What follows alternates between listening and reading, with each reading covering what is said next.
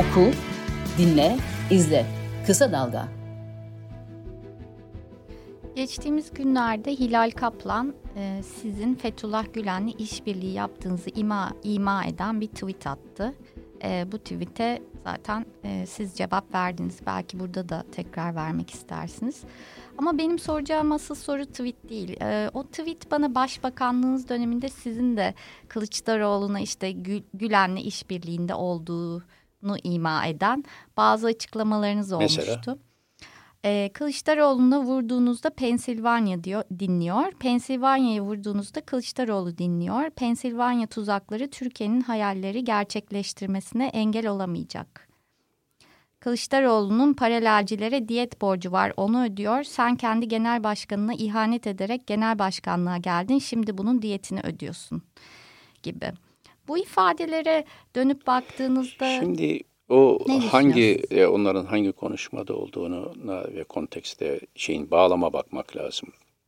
17-25 Aralık'tan sonra yani başbakanlığa e, ben de e, genel başkan devraldıktan sonra yaptığımız siyasi mücadelede bu FETÖ terör örgütünün her şekli, her yöntemi kullanarak bize karşı bir zayıflatma yolunu veya bir saldırı şeyi izlediği aşikar.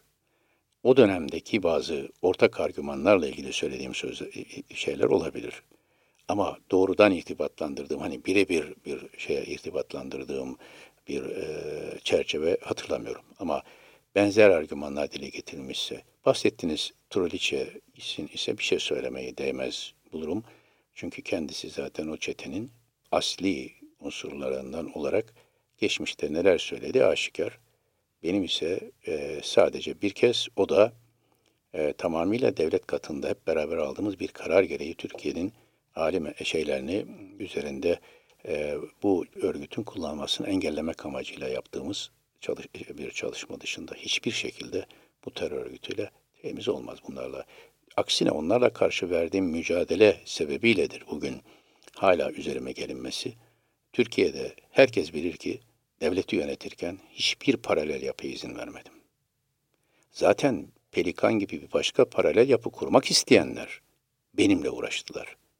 Ben e, işte herhangi bir, daha şu an ekonomide bile karşı karşıya kaldığımız sıkıntılara bakın. Bir görünen ekonomi bakanı var, hazine maliye bakanı. Bir de onu perde gerisinde yönetenler var. Yöneten var hatta. Şimdi böyle yapıları devlet meşruiyeti içinde izin vermem. Geçmişte ilkesel olarak e, hatta o günlerde kullandığım bir tabirle Allah şirk, devlet şerik kabul etmez. Devletin bir meşru çizgisi olur, meşruiyet çizgisi olur. Oraya herhangi bir paralel yapının sızmasına asla izin vermedim. Bu sebeple FETÖ tarafından da hedef alındım.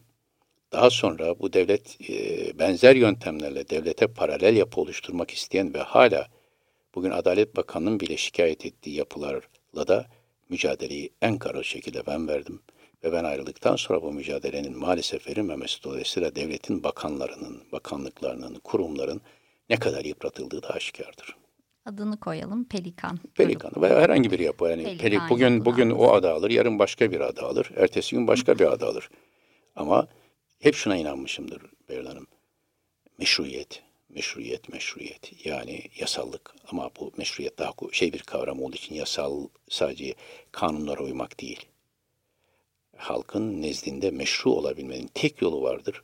Halktan yetki almış ve halka hesap verme makamında olanların yönettiği bir ülke. Onun dışında birisi sağdan soldan şu yapıyla bu yapıyla perde gerisinden herhangi bir makamı, e, herhangi bir kurumu yönetmeye kalkarsa orada kime hesap soracağınızı bilemezsiniz. Ben bu mücadeleyi verdim, bu mücadeleyi bundan sonra da veririm. Hangi adı altında olursa olsun, seküler veya dini görünümlü, troller veya efendim başka araçlar üzerinden devletin normal e, milletin seçtiği e, e, yapıların dışında, milletin egemenliğinin dışında bir egemenlik kurmak isteyenler kim olursa olsun onlara karşı mücadele ettim. Bugün de Cumhurbaşkanı hükümet sisteminin belki de en büyük zaafı, dikkat edin, atanmış bir takım Cumhurbaşkanları, Cumhurbaşkanlığı danışmanları seçilmiş milletvekillerine neredeyse ayar veriyor. Olmamış bir şeydir bu. Bürokrat bürokrattır. Bürokrat siyasete karışamaz. Ben baş danışmanlık yaptım yedi buçuk yıl. Büyükelçilik yaptım. Tek bir siyasi ile herhangi bir tartışmam, bir şeyim, bir polemiğim olmadığı gibi tek bir siyasi açıklamam da yoktur. E, belki bazı konularda süreç içinde bulunduğum süreçler konusunda görüş beyan etmişimdir. 2002 yılından 2009 e, yılına kadar. Dolayısıyla bugün Türkiye'de belki de en fazla ihtiyaç hissettiğimiz şey tekrar bütün bu kurumların millet iradesiyle şekillenmesi. Millet iradesi sadece bir kişinin seçilmesiyle ilgili bir irade değil, Cumhurbaşkanı hükümetinde olduğu gibi. Millet iradesi Türkiye Büyük Millet Meclisi'ndeki bütün milletvekillerinin de e, gücünü yansıtan bir iradedir. Ama bugün Cumhurbaşkanlığı İletişim Başkanı muhalefetle tartışmaya giriyor. Ayar veriyor. Cumhurbaşkanlığındaki bir baş danışman atanmış birisi. Yani kamunun parasıyla orada görev yapıyor. Sayın Erdoğan'ın şahsi görevlisi değil, devlet görevlisi. Yani, tabii ki Erdoğan'a hizmet edecek, Cumhurbaşkanı hizmet edecek. Ama kimseyle tartışmaya girmez. Öyle durumlar yaşanıyor ki e, son ekonomik krizlerde dahi, e, krizde dahi e, hiçbir hesap verme yetkisi olmayanların ülke ekonomisini yönettiği anlaşılıyor.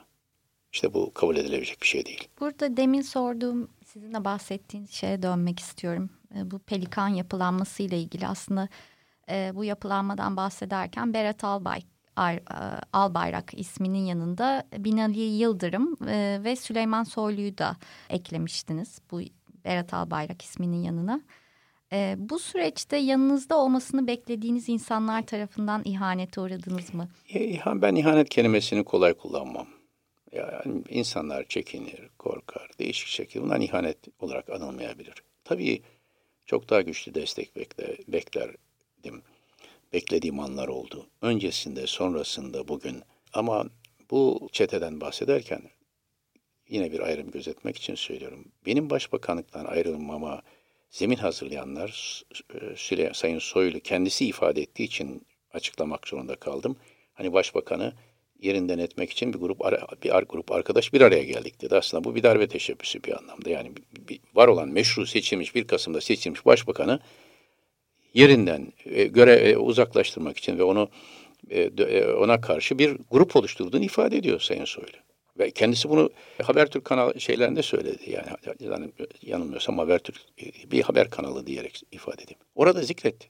Yani bir grup arkadaş bir araya geldik ve halkın seçtiği başbakana karşı harekete geçtik diyor.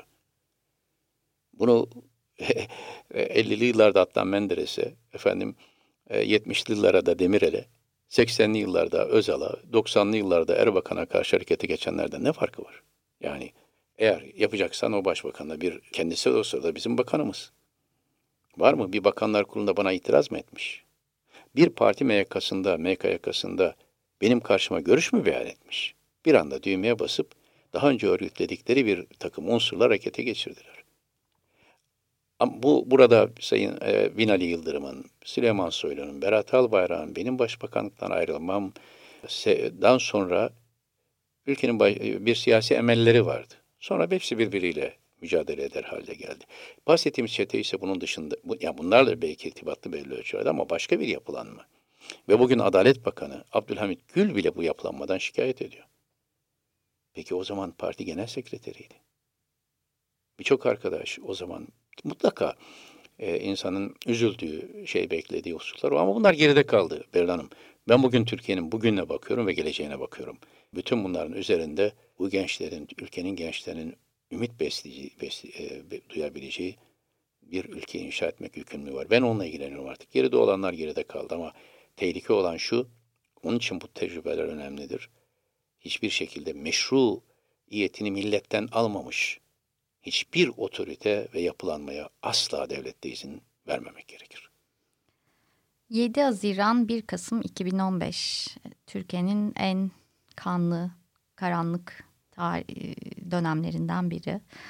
Ee, ve bu dönemde bu süreçlerle ilgili siyasilerin nispeten daha çok konuşmaya başladığını görüyoruz. Örneğin e, Selahattin Demirtaş PKK'nın silah bırakmasına sadece 10 gün kaldığını ve Erdoğan'ın anketlerde oy oranı düştüğü için bu süreçten vazgeçtiğini söyledi.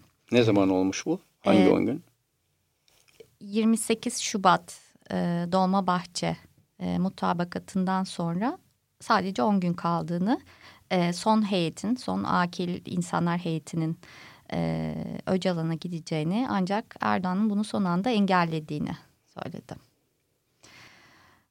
Siz de bu döneme atfen e, terörle mücadele defterleri açılırsa birçok insan insan yüzüne çıkamaz dediniz. Bu sözlerinizde ne kastettiniz? Bunu çok açıkladım ama Sayın Demirtaş o günlerde kendi yaptığı konuşmalara baksın.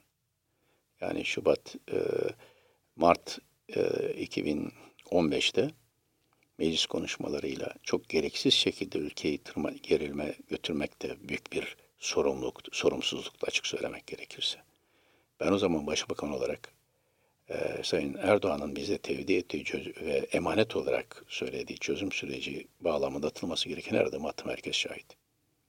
Ama şunu da herkese söyledim. Bu ülkeyi sahipsiz ya da kamu düzenini yok edecek bir ortamı asla terk etmem. Ve o sebeple 7 e, Haziran 1 Kasım arasında PKK silahlı mücadele çağrısı yapıp bazı silahlı yapılar, örgütler 13 ilçeyi neredeyse kantona çevirme iradesi gösterme gibi bir çaba içine girip bir taraftan da bizi böyle mecliste çoğunluğu olmayan bir başbakan olarak Türkiye hükümet olarak Türkiye'yi zaaf içinde gördük görmekten kaynaklanan bir kaos hesabı içine girdiklerinde de terörle mücadele baş, tekrar başlatmaktan hiçbir tereddüt etmedim. Orada benim kastettiğim şu. Daha sonra 2019 yılında kayyum atamaları üzerine yani 31 Mart seçimleri yapılmış. Yeni belediye başkanları seçilmiş. Ve doğuda seçilen belediye başkanlarının yerine kayyum atamaları yapıldı. Yapılmaya başlandı. Ben de o zaman dedim ki bunlar, bu adaylar eğer seçilmeye uygun değil idiyseler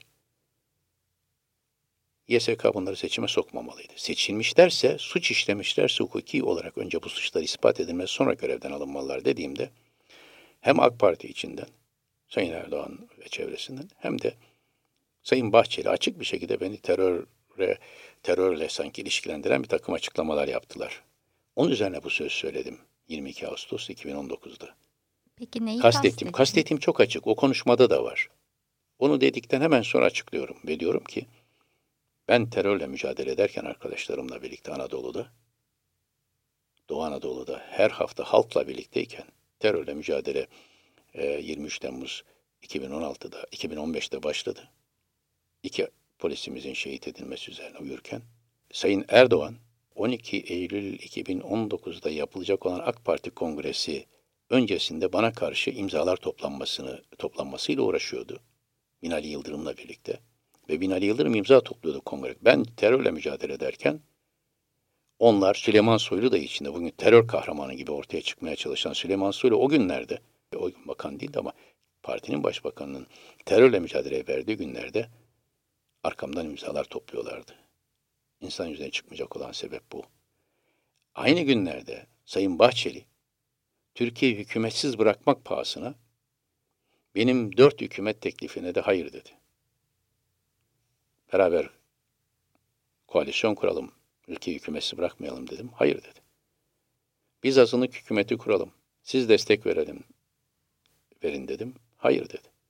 Birlikte bir seçim hükümeti kuralım, seçime götürelim ülkeyi. Hayır dedi. Anayasal hükümet kuracağız bu durumda. Bakanlar bakan verin dedim. Hayır dedi. Şimdi ben Anadolu'da askerlerimizle, Mehmetçiğimizle ve oradan mazlum, mağdur halkıyla beraber terörle mücadele ederken Sayın Bahçeli Ankara'da oturmuş, bütün bu hükümet modellerini terk ederek oturmuş kendi rahatına bakıyordu. Sayın Erdoğan da beni partide devirebilmek için Binali Yıldırım koordinasyonunda imzalar topluyordu. E bu utanılacak bir şey değil mi Belül Hanım? Kastettiğim bu. Utanılacak şey bu işte. Yani ülkenin başbakanı bu mücadeleyi verirken siz onunla mücadele ediyorsunuz.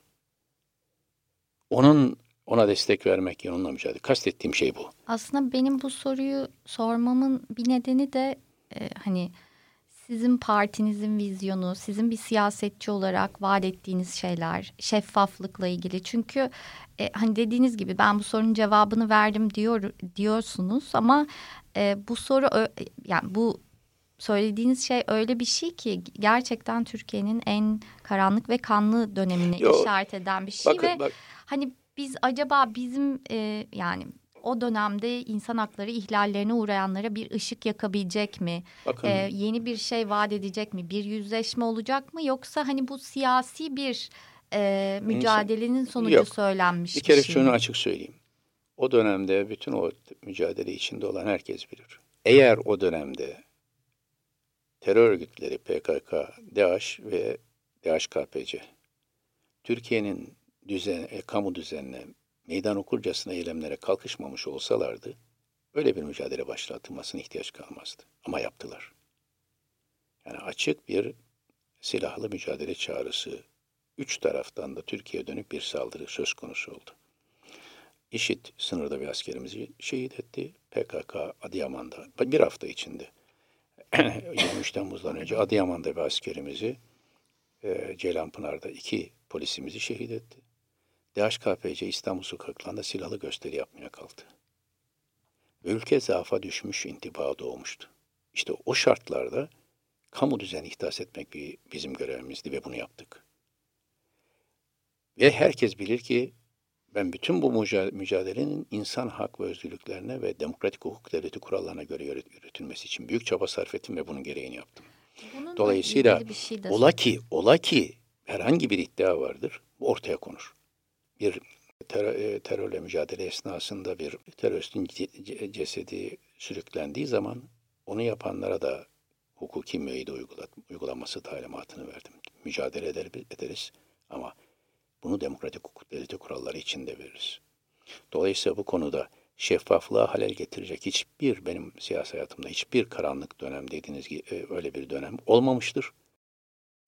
Ve bu, e, dönem içinde de bu mücadele yürütürken de bugün Gelecek Partisi'nin doğuda ve güneydoğuda bu kadar iyi örgütlenmesinin sebebi nedir? Çünkü oranın halkı benim onlarla birlikte bu mücadeleyi verdiğimi bilir.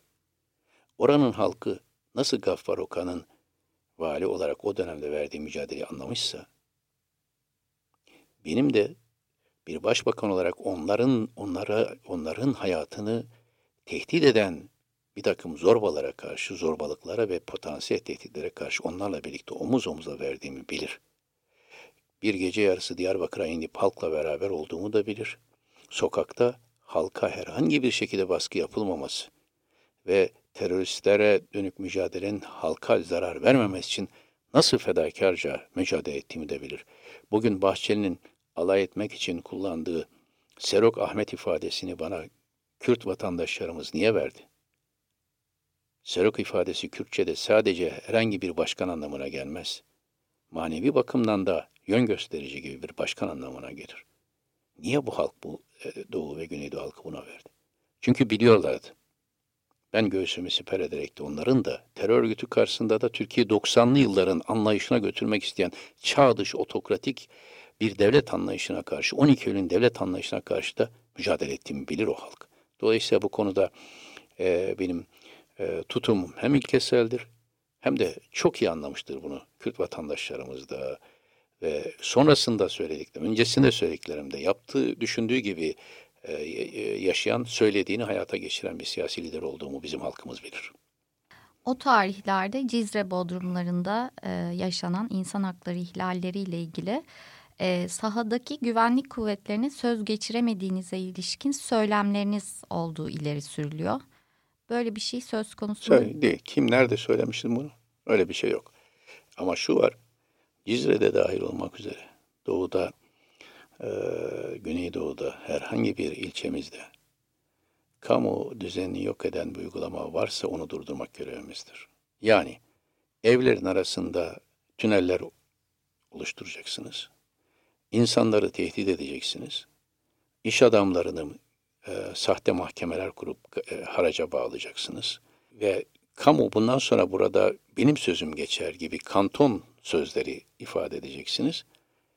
Bu buna da e, meşru demokratik bir devlette, dünya hangi devlet olursa olsun böyle bir şeye müdahale edilme, mü, müsaade edilmez. O mücadelenin insan hak ve özgürlüklerine uygun şekilde yürütülmesi için çok mücadele şey yaptım ve o dönemde de o günkü siyasiler de bilir ki elimden gelen her şeyle, her yol ve yöntemle Türkiye'de demokratik hukuk devleti içinde kamu düzeni dedim. Devlet otoritesi hiç demedim. Kamu düzeni dedim ben. Kamu düzeni Türk'ün, Kürd'ün, Sünnin, Alevin hepsinin düzeni. Kamu düzeni Cizreli vatandaşın düzeni. Yani oraya e, o gün e, kamu düzeni ihdas etmek için giden, e, mücadele edenler, yani o, o, ondan önce orada tümüyle insanların özgürce yaşadığı bir şey mi vardı? Bir dönem mi vardı? Değil. Orada yapılan hataların varsa hepsi hakkında da soruşturulması ve herhangi bir şekilde bu bunların ihmal, ihmal ve göz ardı edilmemesi için de gerekli çalışmaları yaptık. Hangi e, sayfa, sayfa ve Peki Bodrumlardaki toplu ölümleri nasıl değerlendiriyorsunuz? O, o, onlar, o konularda hepsi gerektiğinde araştırıldığında görülür, görülür ki onların hepsi e, için ha, gerekli hukuki ta, şeyler de hukuk, demokratik hukuk devleti kuralları içinde bir mücadele yürütüldü. Onları bir kısmının da o günkü örgüt mensuplarının oradan o cenazelerin çıkartılmaması için çaba sarf ettiklerini herkes bilir. Bu konuda otorite, bu konuda biz gereken e, şeyi de özeni de o zaman gösterdik. Bu konularda herhangi bir şüphe bugün ben Cizre Sokağı'nda da rahatlıkla dolaşıyorsam bunlar bu, bu yok. Böyle bir e, bizim tarafımızdan herhangi bir ihmal ya da Yalnızca yok. siviller değil, Türkiye İnsan Hakları Vakfı'nın raporuna göre e, ceset incelemelerinde, kemik incelemelerinde e, çocuklar da olduğu ortaya çıkmıştı Cizre Bodrumlarında. Eğer bu konuda herhangi bir bunlar da araştırılır. Kim e, bir demokratik hukuk devleti kuralların içinde bir mücadele yürütme talimatı ver, verdim ben. Ola ki birinin hatası varsa, yapılmışsa o da araştırılır ve cezalandırılır. Bu soruşturmalardan hiçbir sonuç alınamadı ama. Zaten ama ondan sonra e, kısa bir süre sonra e, başbakanlıktan almak zorunda kaldım. O soruşturma, var olabilecek soruşturmaların herhangi birinin takibatı ben e, benim dönemde bitmiş olması mümkün değil zaten. Ondan hemen sonra belki de belki de değil büyük ölçüde zaten benim bu hassasiyetim sebebiyle bir takım unsurlar bize karşı hareket geçti ve benden sonra yaşananlara da baktığınızda Türkiye'de o anlamda demokratik kuralların nasıl ihlal edildiği ortaya çıkar. Ben sadece siyaseten hani bugün geriye baktığınızda e, yaşanan insan hakları ihlalleriyle ilgili ne düşündüğünüzü merak ediyorum. Tabii Her ki... insan hakkı ihlaline karşıyım ben. Yani ona karşı mücadele ettim. Kime karşı olursa olsun, kim yapmış olursa olsun.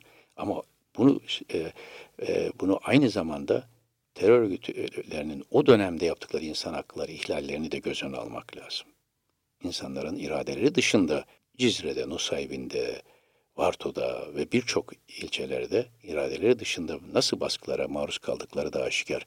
Ama iki şey burada önemlidir Beril Hanım. Biri olmadan diğeri olmaz. Birisi kamu düzeni. Biri de insan hak ve özgürlükleri. İnsan hak ve özgürlükleri ancak kamu düzeni içinde korunur.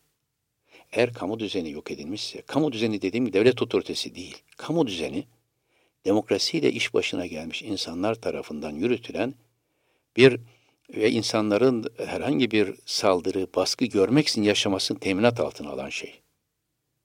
Şimdi kamu düzeni yok edildiğinde insan hak ve özgürlüklerinden bahsetmek mümkün olmaz.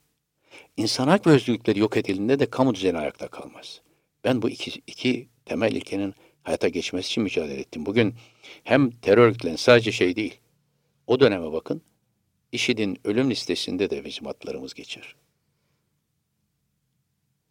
FETÖ e, şeylerinde de en önemli, en e, hedefte görülen insanlar arasındayım. Niye?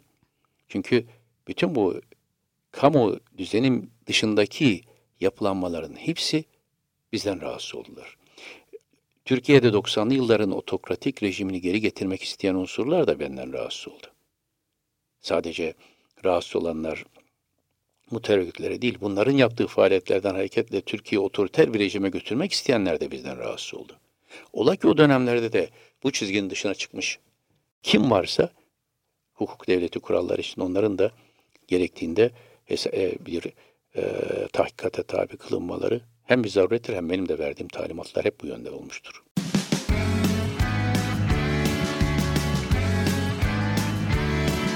Kulağınız bizde olsun. Kısa Dalga Podcast. Biraz daha eskiye gideceğim. Abdullah Gül'ün Cumhurbaşkanlığı bittiğinde beklenen Erdoğan'ın Cumhurbaşkanı olması ve Abdullah Gül'ün partinin başına geçmesiydi. Ama öyle ilerlemedi. E, o noktada yüklendiğiniz vazifeden ötürü herhangi bir rahatsızlık duydunuz hayır, mu? Hayır, ben hiçbir vazife yüklendiğim hiçbir vazifeden rahatsızlık duymadım hayatım boyu. Ama hiçbir vazifenin de peşinde koşmadım. O dönemi yaşayanlar bilirler. Benim herhangi bir kulisim başbakan olmak gibi iddiam olmadı. Böyle bir çalışmam da olmadı. Eğer Sayın Gül ve Sayın Erdoğan anlaşıp Sayın Gül başbakanlığı konusunda bir ilerleme olsaydı, benim adaylığım zaten söz konusu olmazdı. Sayın Gül istifa edip kongreye gitseydi yine olmazdı. Dolayısıyla benim Sayın Gül'ün başbakanı engelleme gibi asla böyle bir düşüncem olmaz. Zaten geçmişte siyasi çalışmaya, ya akademik hayattan siyasi alana geçerken de Sayın Gül'ün e, çağrısıyla başta geçmiş. Sayın Erdoğan da vardı 2002'de. Ancak dolayısıyla böyle bir şey söz konusu değil. Ancak bir görev bana tevdi edilmişse ve bu e, normal herhangi bir engelleme değil dikkat ederseniz o gün ben başbakan, genel başkanlığı devraldığımda hala Sayın e, Gül Cumhurbaşkanıydı. Yani dolayısıyla bir rakip değiliz birbirimize. Bir ayrı şeyde değiliz. Ve benim e, Sayın Erdoğan benim adım açıklayana kadar hiçbir yerde bu konuşmaya herhangi bir kulis yaptığımı da kimse şahit değil. Sayın Erdoğan'la herhangi bir şekilde de bu konu ne pazarlığını yaptım ne konuştum. Orada adım zikredildi, ismim zikredildiği zaman ben de kamuoyuyla birlikte duydum. Ha bu e, e, e, süreçte e, ülkede e, bir yeni döneme geçirirken böyle bir görev söz konusu olduğunda da çekinmem, gereğini yaparım. Görevin peşine koşmam ama görevi aldığımda hakkıyla yaparım. Başbakanken de Sayın Erdoğan'la ihtilafımın sebebi buydu. Ben başbakanın peşinde koşmadım ama başbakanlığın gereğini yaparım. Ve başbakan olarak davranırım. Onun için bana karşı düşük profilli başbakan diye yeni bir kavram ürettiler. Ve düşük profilli başbakanla Türkiye neler gördü sonra yaşandı işte o günden bugüne yaşadıklarımız düşük profilli başbakan anlayışındandır. Ee, başbakanken Hakan Fidan'ı milletvekili adayı göstermek istediğiniz iddia edilmişti. Bugün Hakan Fidan gelse partinizden aday gösterir misiniz? Şimdi faraziyeler üzerine konuşmamak lazım. Sayın Hakan Fidan o dönemde başarılı bir müsteşarlığı sonrasında bir e, herhangi bir milletvekili bağlamında ismi gündeme geldiğinde karşı çıkmadım. Çıkmam da. Çünkü e, bunu da hakkıyla yapacağını düşünmüştüm. Ama şimdi yeni bir dönemdeyiz. Ee, Sayın Hakan Fidan e, ve herhangi bir e, bürokrat hakkında böyle yorumlar yapmayı doğru görmem. Onlar devlet görevlisi şu anda bir görev üretiyorlar. Siyasi muhatabım değiller bu anlamda. Onları izlam edecek ya da e, onlar hakkında polemiğe verecek bir yorumda e, bulunmam. Son soru. Suriye Savaşı'nın başladığı sizin dışişleri olduğunuz, e, Dışişleri Bakan, Bakanlığı yaptığınız sürece dönersek, Suriye'nin Suriye'de iç savaşın başlarında muhaliflerden yana bir tavır koymuştunuz. Onları... Hayır, yanlış. Yanlış mı? Yanlış Nedir tabii. Doğrusu? Yanlış. Doğrusu şu, Suriye rejimiyle, Suriye'de iç gösteriler başladığında e, diğer Arap ülkeleriyle, o gün Arap Baharı dolayısıyla biz Suriye rejimiyle başta yol almaya çalıştık. Suriye'de ilk gösteriler Şubat 2000 11'de ee, oldu. Mısır ve Libya paralel olarak. Bizim Suriye ile ilişkilerimizin kesilmesi Eylül ayındadır. 7 ay aralıksız Suriye rejimine Mısır'ın, Kaddafi'nin Libya'da, mübarek Mısır'da yaptığı hataları yapmayın. Küçük reformlarla halkı tatmin edin ve bu krizi aşın diye telkinlerimiz oldu. Hiçbir o dönemde muhalefetle hiçbir görüşmemiz olmadı bizim. Muhalefetle ilk görüşmeler meşru muhalefetle yani herhangi bir silahlı muhalefet yoktu o dönemde zaten. Özgür Tek bir, Suriye ordusu. Hayır, Özgür Suriye ordusu çok sonradır. O dönemde hiçbir silahlı örgüt yoktur. Yani 2011'in Şubat'ı, Mart'ı, Nisan'ı, Mayıs'ı, Haziran'ına kadar hiçbir silahlı yapılanma yoktur. Hepsi barış şey barışçıl gösteri niteliğinde e, şeylerdi. Ve biz o dönemde hep Suriye yönetimiyle ki Beşer Esad'la Türkiye ile Suriye arasındaki sınırları kaldıran da anlaşma imza atan da benim. Sınırları kaldır e, Suriyeli yetkililerle birlikte Velid Muallim ve Türkmen o zaman biri Cumhurbaşkanı yardımcısı birisi Dışişleri Bakanı şimdi ikisi de vefat etti. Onlarla birlikte sınırları kaldıran da Suriye ile vize muafiyeti anlaşması imzalayan da benim Dışişleri Bakanı olarak onlar unutulmasın. Dışişleri Bakanı olarak Suriye'de biz her zaman o dönemde de Beşer Esad ve yönetiminin bunun da mezhebi hiçbir boyutu yok. Mezhep boyutu olmuş olsaydı veya Suriyeli'deki Sünnileri destekleme o daha önce de e, olabilirdi. Olmadı. Her zaman Suriye yönetiminin yanında yer aldık. Ne zamana kadar? Suriye yönetimi bizim bütün tavsiyelerimize rağmen, desteğimize rağmen Hama'da, Humus'ta, Laskiye'de sivil halka karşı toplarla, tanklarla ve hava gücüyle sivil halkı katletmeye başlamasına kadar.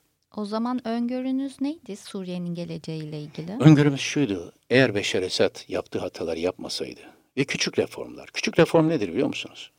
Bizim için alışılmış şey. Ne biliyor musunuz? Suriye Anayasası'nın 8. maddesi der ki bazı partisi dışında parti kurulamaz Suriye'de. Biz de diyorduk ki ya yani şu anda Türkiye'de böyle birini, birisi böyle bir şey savunsa siz bunu makul görür müsünüz? Dese ki iktidar veya bir parti başka hiçbir parti kurulamaz. Bizim dediğimiz bu anayasanın 8. maddesindeki bu şeyi esnetin biraz. Mısır gibi, Libya gibi, Yemen gibi yaşanmaması için bırakın farklı partilerde kurulabilsin. Tavsiyemiz buydu. Sadece bunu yapmış olsa belki de Suriye'de yaşanan acılan hiçbirisi yaşanmayacaktı. Tavsiyemiz neydi biliyor musunuz? 4 Mart 2011 ben e, Suriye'ye gittim. Tekrar Beşar Esad'a. Ne olur Kürtlere vatandaşlık verin dedim. Çünkü biliyorduk Kürtler dışlanması halinde bizim için de sıkıntı olacak. Orada bir insan hakları konusu var. Kürtlerin vatandaşlığı yoktu. Kürtlere vatandaşlık verin. Vermiş olsaydı şu anda PYD gibi bir yapılanma Haseki bölgesinde ihtiyaç olmadan böyle bir şey yani böyle bir şey zemin olmayacak bir ortamda Suriye yavaş yavaş demokratik bir döneme geçecekti. Dediğimiz neydi biliyor musun? Biliyor musunuz? Böyle samimiyetle biliyor musun dedim kusura bakma. Ben biliyor musun? Sadece... Ne, dediğimiz neydi biliyor musunuz?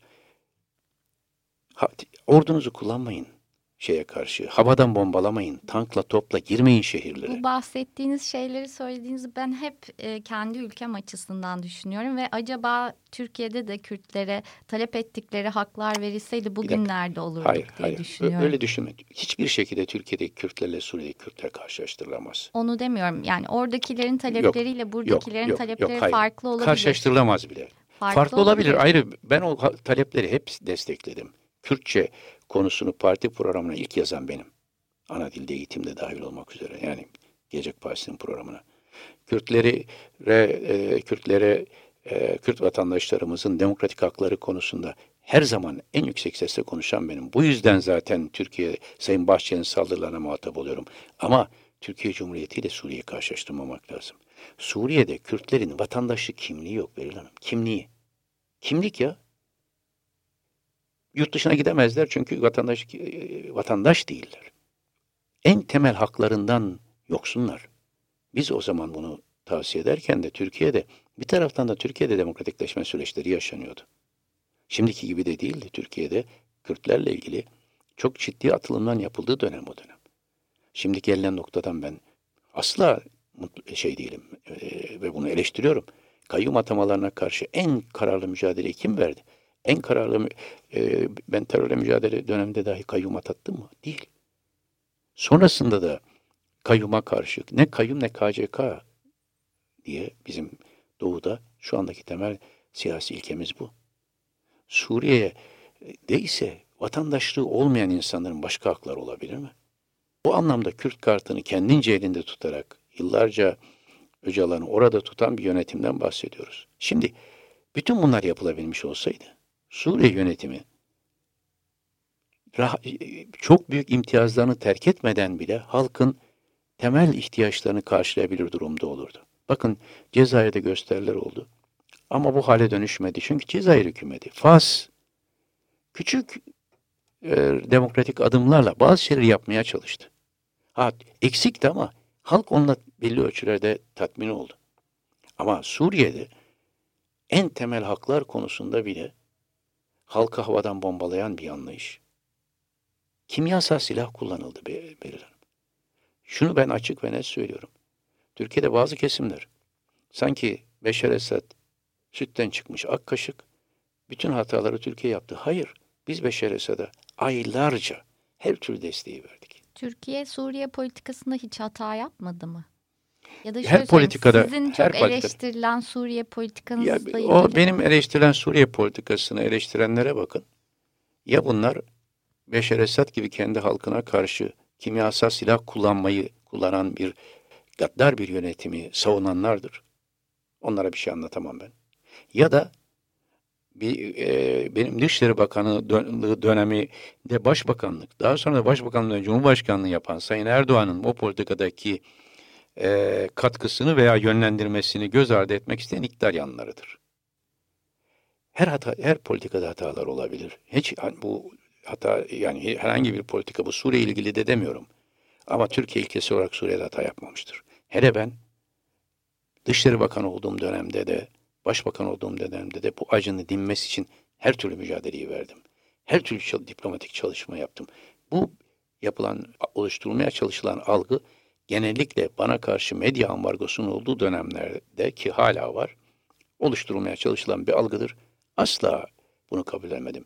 Ben bir aydınım, bir öğretim üyesiyim, bir e, insanım her şeyden önce. Kendi halkına karşı kimyasal silah kullanan birisi değil başka bir ülkenin e, başında.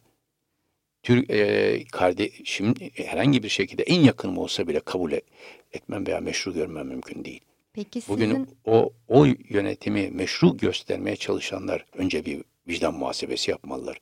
Hiç çocuk e, yanmış e, ve binlerce çocuk cesedini kimyasal silahlarda katledilmiş insanların cesetlerini gördüler mi? Hiç bir kampta iki ayağını birden kaybetmiş 16 yaşındaki genç kızları babasını annesini kaybetmiş kızları gördüler mi? Yürütülen politika eleştirebilirsiniz ama asla kimyasal silah kullanmış, halkına kimyasal silah kullanmış bir yönetimi e, savunamazsınız. Halepçe konusunda Saddam'ı savunuyor musunuz? Sad, şimdi savunmuyorsunuz. Sizi kastetmiyorum tabii onları kastediyorum. Saddam'ı e, savunmuyor çünkü Saddam iktidarda değil. Peki Esad iktidarda diye Doğu Gota'da Halepçe'nin Halepçe gibi bir katliam yapmış bir lideri savunacak mısınız? Biz olmaması için çaba sarf ettik ama olduğunda da kim olursa olsun benim önce vicdan, önce insan, önce e, insanın varoluş hakkı gelir. Onu göz ardı edemeyiz. Peki sizin hatanız neydi? Bir pişmanlığınız yok mu? Hani bütün bu çok üst düzey görev yapmış bir siyasetçisiniz. Çeşitli alanlarda çalışmış bir siyasetçisiniz. Hiçbir pişmanlığınız, hiçbir hatanız olmadı mı? Olmaz mı? Hepimiz hata yaparız. Hatasızlık, e, masumiyet ancak e, peygamberlere has kabul edilir. Onlarda bile hani e, küçük hata türü şeylerin olduğuna bizim inancımız Nedir edilir. Olmaz mı?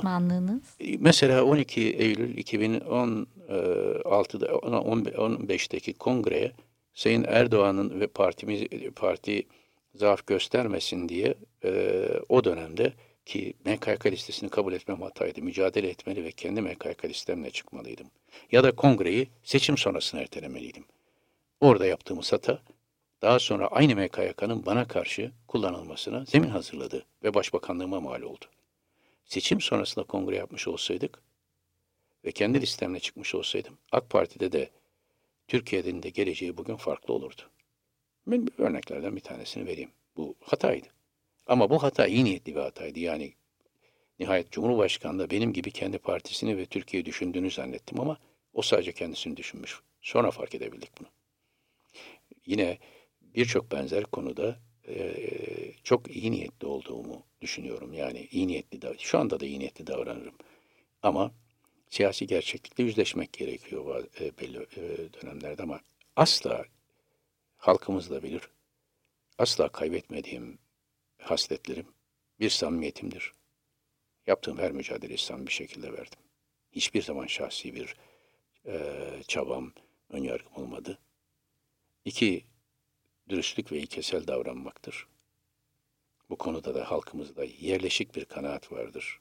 Benimle ilgili sokakta arkamdan genellikle önce şikayet eder halk. Çok üzülürüm. Arkamdan yalnız bazı şeyler söylerler ki e, ister istemez mutlu olurum. Şikayetten kasıt hani ekonomik krizler. Solcuysa genellikle derler ki sol kesimdense e, iki dürüst lider gördük. Biri Ecevit, bir sen.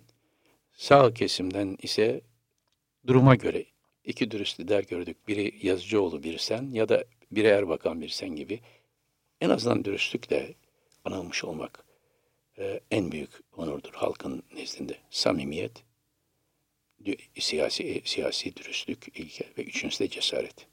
Hiçbir şeyden, hiçbir şeyden hayatta bu anlamda korkmam. Korku insana mahsustur. Ama ilkelerimi savunurken cesaret gerektiren yerde bir adım dahi tereddüt göstermediğimi, devlet yönetirken de göstermediğimi, siyasi mücadele yaparken de göstermediğimi herkes bilir. Gelecek Partisi'nde bu ilkeler etrafında kurduk. Cesaret, samimiyet ve dürüstlük. Kısa Dalga podcastleri Demet Bilge Erkasab'ın editörlüğünde Mehmet Özgür Candan'ın post prodüksiyonu ve Esra Baydemir'in hazırladığı görseller ile yayınlanıyor. Kısa Dalga'ya destek vermek için Patreon sayfamızı ziyaret edebilirsiniz.